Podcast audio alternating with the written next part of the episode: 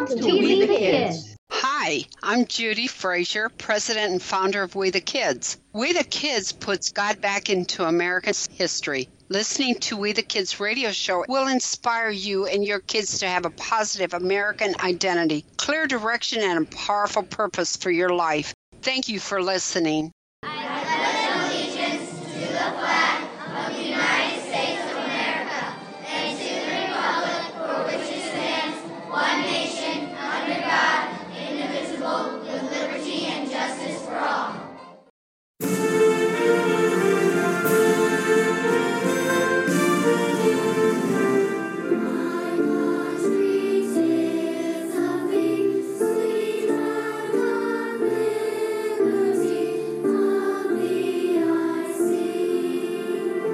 Welcome to We the Kids radio show for kids from 8 to 108.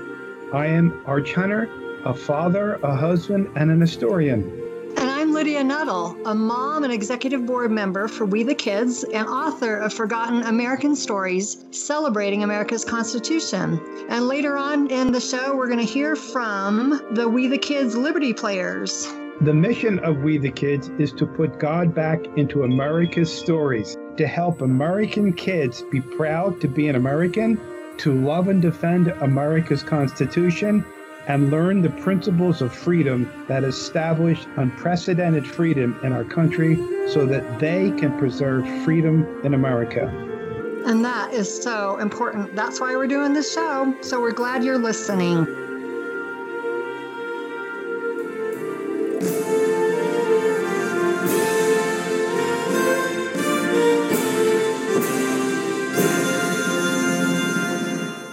And today's Forgotten American story is Can you answer the American citizenship sample test questions?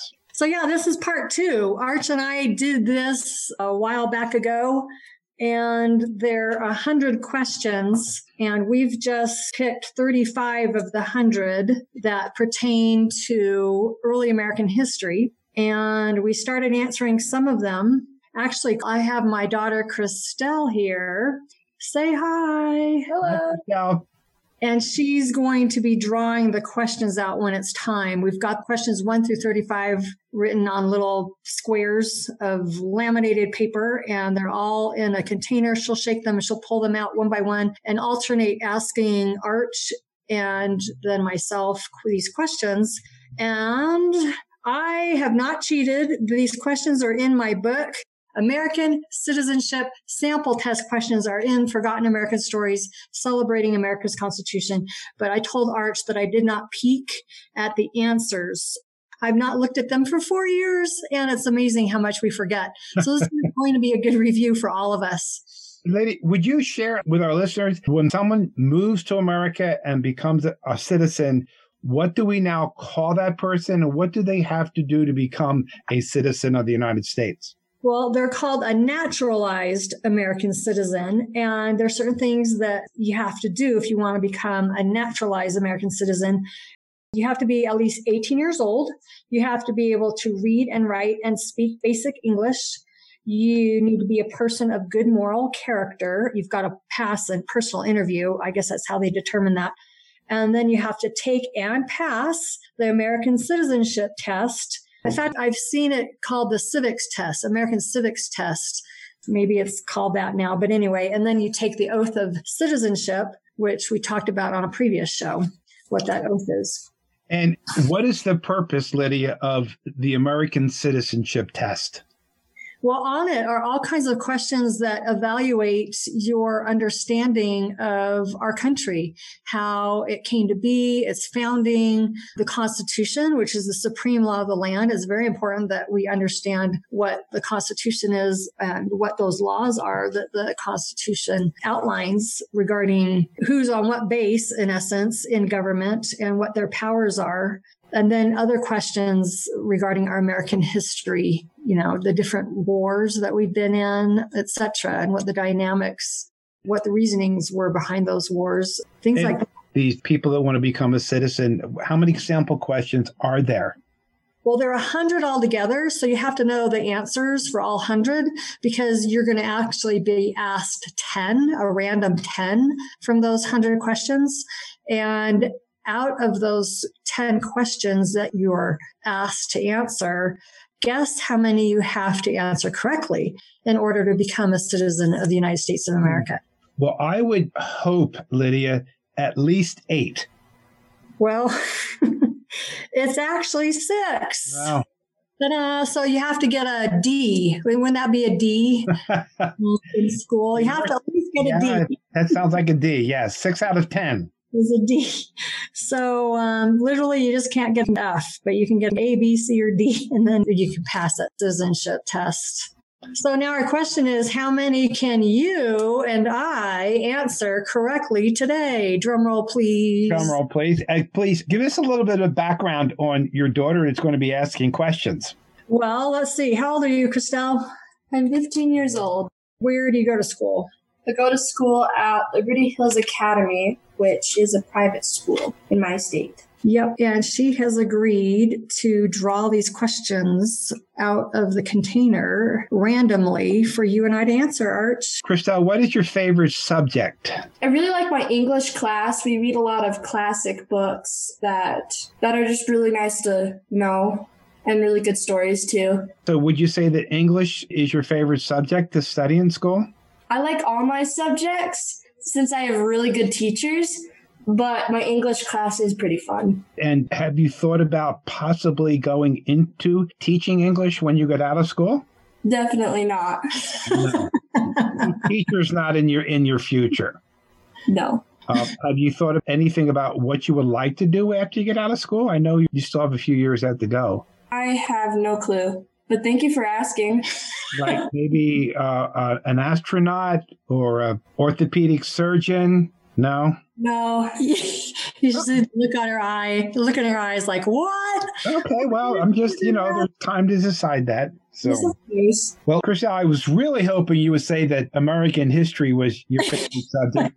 I understand. I, I totally understand. So, Yeah, Arch being the history teacher, maybe she might run for political office. Good heavens, she served an internship at our Capitol at the Salt Lake City Capitol building earlier this year and during the legislative session. So who knows? Maybe she will be a part of our form of government in her life. Who knows? she could start as be in the House and then move up to the Senate and then move all the way to the White House. Yeah. Vote for Christelle for president. Yes. Yes. So, Lydia, you would be the first, I guess, what, first grandmother lady? I don't know. I think we better stop. I think we better stop there, too. Yes, Christelle. Okay. All right. So she pulled out the first question. All right. Who vetoes bills? Who's it for, me or Uh, Arch? How about you, Arch? Who vetoes bills? That would be the President of the United States. And she's checking to see Correct. if you got it right. Correct. Ding, ding, ding, ding, ding. Good job, Arch. Okay, she's drawing another question. What is the economic system in the United States? And I would assume that's for me. We have a free market economy or capitalism. Correct. All right. Or at least a form of free market capitalism. Yeah, that's true. We're kind of getting off base there with oh. that. Who signs bills to become laws? That's also the President of the United States. Correct. And if the president does not sign something into law and vetoes it, is that the end of it? I, I'll throw that out to you, Lydia. I know that's not in the sample questions I here. think, okay, I think, can it be overridden? Yeah, can it be overridden? Is that what you're asking? Yes, yes. I mean, when because your daughter asked me who vetoes bills, and I said the president. Well, is there something else that could be done to override a presidential veto? I think so. that's that's an either yes or no. That's an I don't know. That's I, I think so. Is not a good answer. I know it's not. All right, then I'll say yes. There's Yes. something else that can happen, and but I'm not sure what the logistics are. I'm assuming it has something to do with the Senate and the House. Yes, Congress can override a presidential veto. And the same thing in the states. The state legislatures can override a governor's veto of a bill.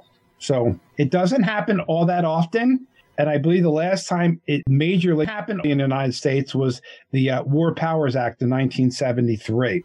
Where Oh, wow. Nixon vetoed the War Powers Act and Congress overrode his veto. So, That's kind of an interesting check and balance there. yes, but I digress, so I apologize.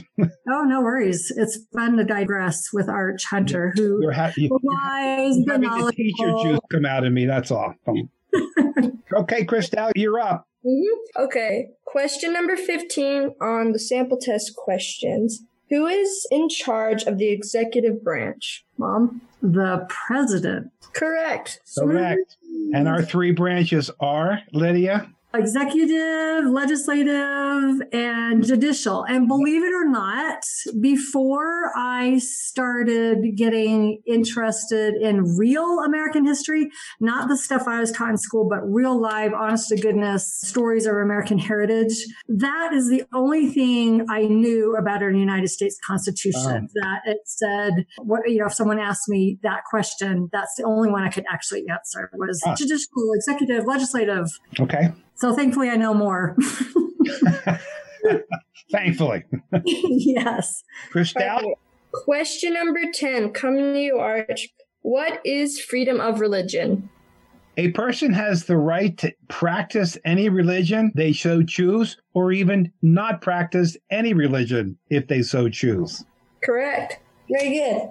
Yay, Arch. And Lydia, why do we have that? Why do we have freedom of religion? Well, yeah, why is it in our Constitution is that so specific that we have freedom of religion? Well, it's actually the First Amendment, and it's if we don't have the freedom to believe or think or act upon our conscience, then we're not free at all. And there could be no freedom of anything. I mean, the freedom of religion, the freedom of conscience, freedom to believe and worship as you feel right.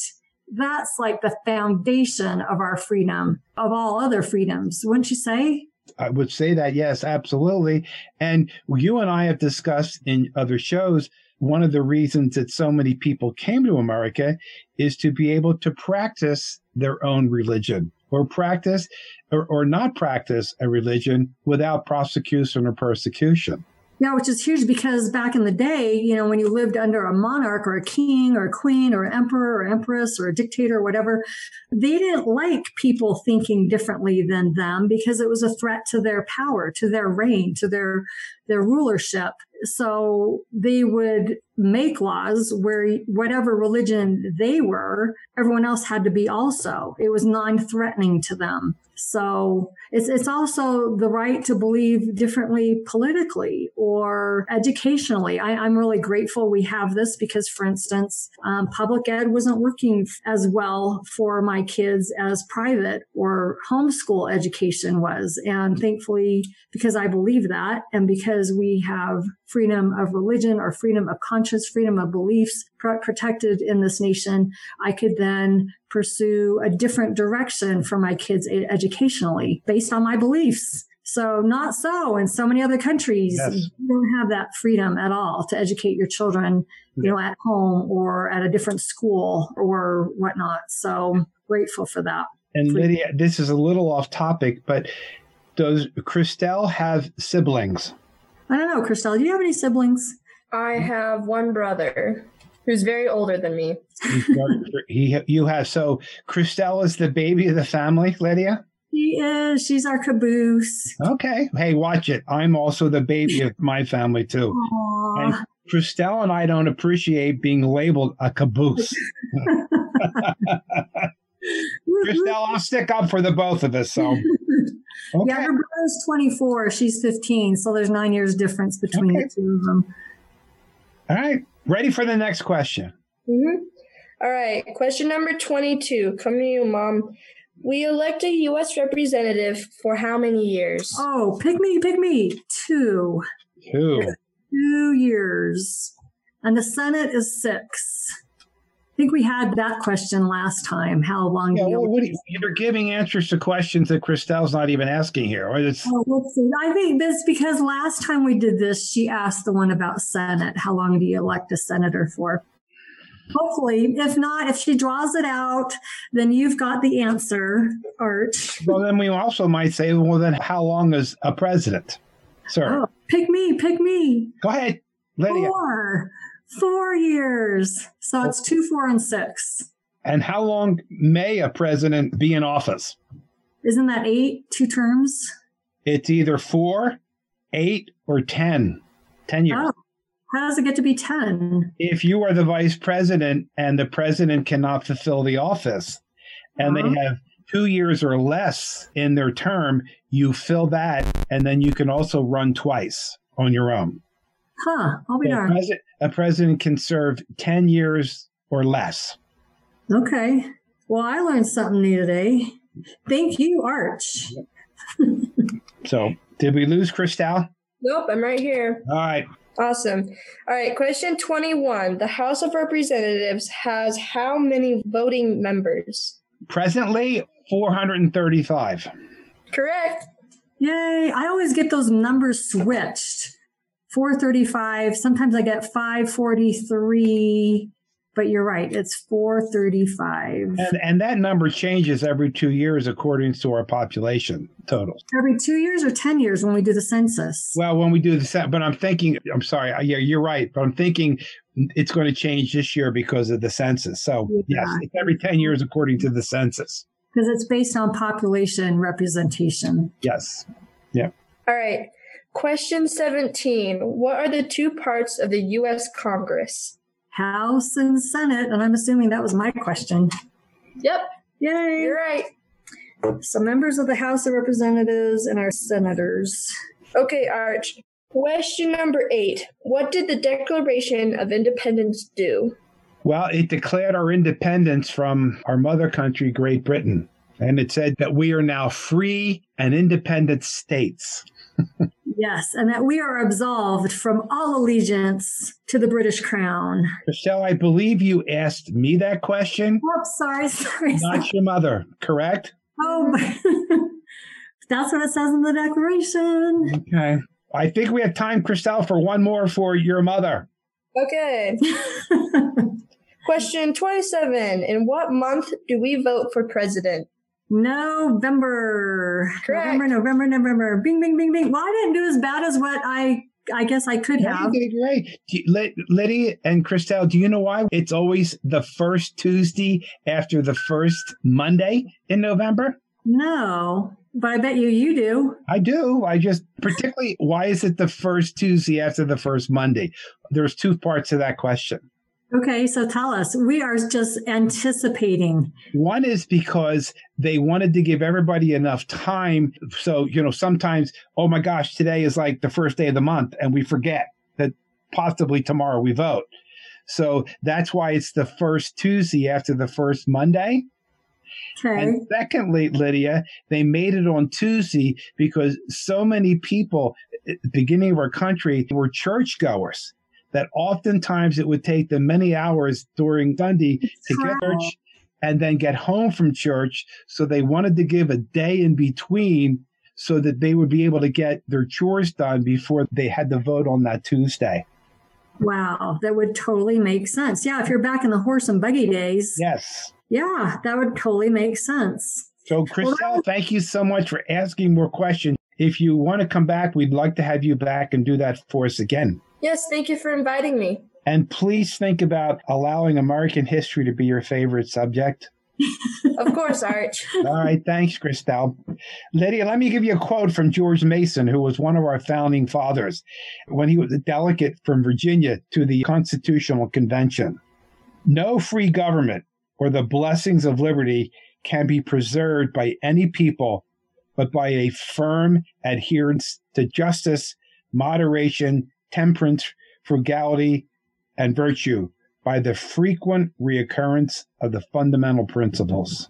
Ooh, I love that. Frequent recurrence to fundamental principles. And that's why we take the American citizenship test when we want to become naturalized American citizens. And that's why we are asking these questions of all of our listening audience so that you too can know the answers to these questions because they are, in essence, fundamental principles upon which our country was built. And I love what he said that he included moderation, temperance, frugality, mm-hmm. virtue, justice. Those are all principles also upon which our country was based. So if you think of the opposites of those, the opposite of frugality, opposite of virtue, opposite yes. of temperance, you know, moderation. Yeah, we want to make sure we want to stick to those fundamental principles. And we want to be people that adhere to that. And that's part of our character, which we have talked about in other shows. So thank you, Estelle, for coming and helping us out today. And we're going to ask you to come back and please help us again in future programs. So we invite everyone from 8 to 108 to please come and join us again for We the Kids radio show and to hear more of America's forgotten stories and learn principles of freedom so that we can all preserve our freedom. Something to ponder for you this week. How many American citizen test questions could you answer? And what are you going to do so that you, if you took the test, could pass it? And the answer is keep listening to the yeah, We the Kids radio show. Woohoo! We invite you to check out the We the Kids website also. It's wethekids.us for additional stories, insights, and activities that you can do with your kids to help them be proud to be American and to love and to defend America's Constitution. We thank you for supporting We the Kids. Now let's see what the We the Kids Liberty Players are up to. It's time for the We the Kids Liberty Players.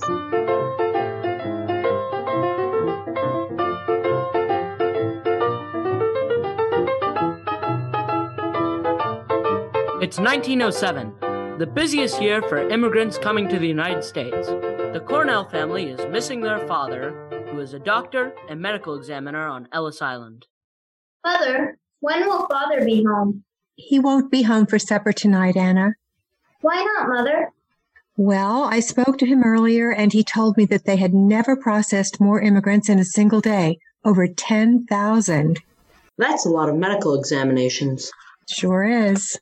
You mean father gave over 10,000 medical examinations today?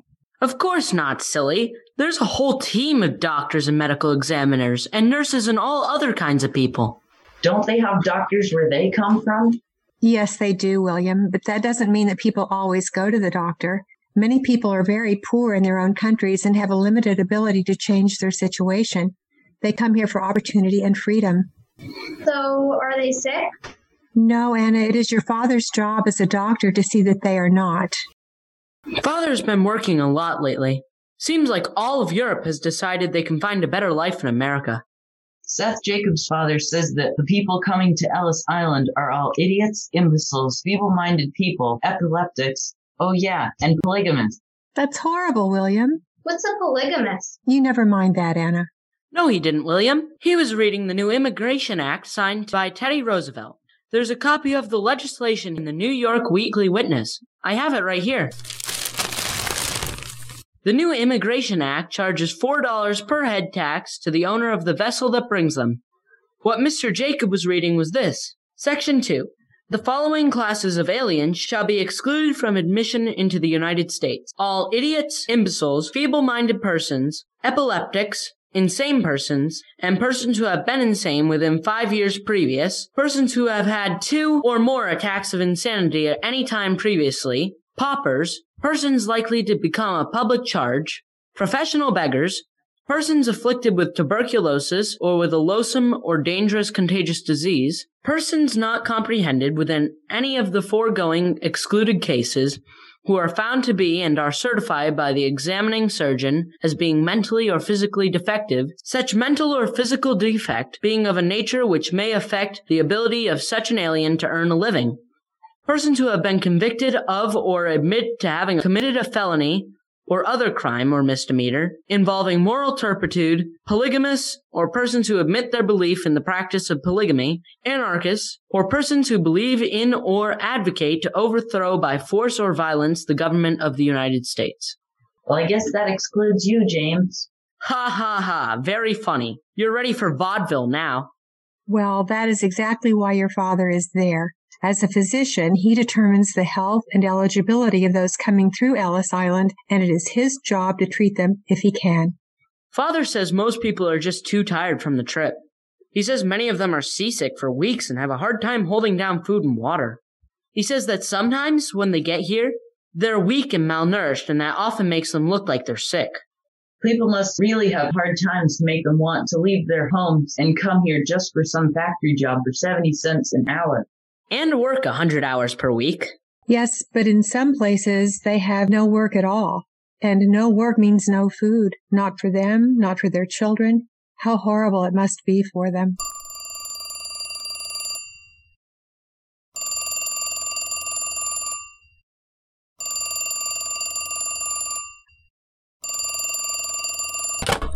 Hello?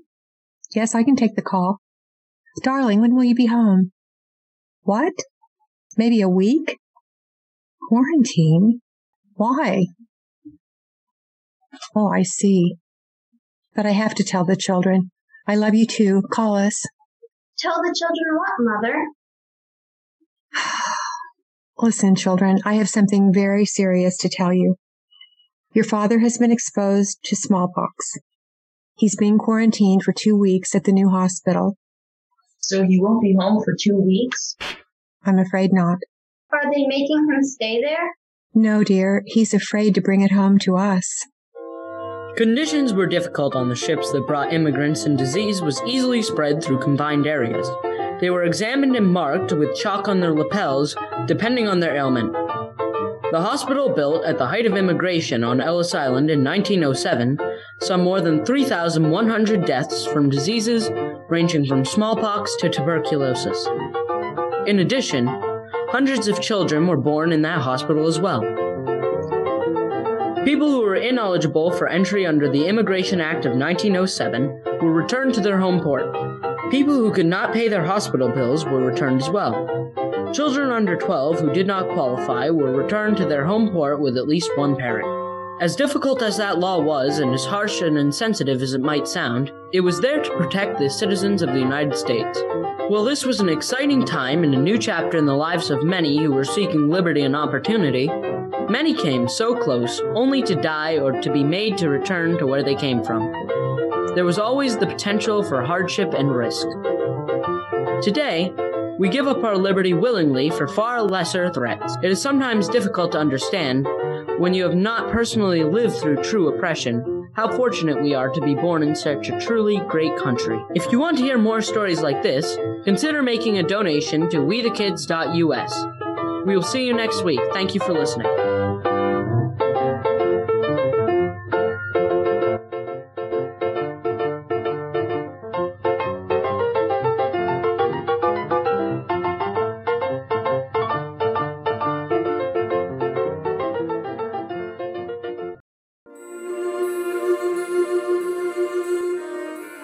We want to invite everyone from 8 to 108 to listen and please join us on We the Kids radio show and to hear more forgotten stories. Learn the principles of freedom that established unprecedented freedom in America so that we can all, whether we're 8 or 108, preserve our freedom.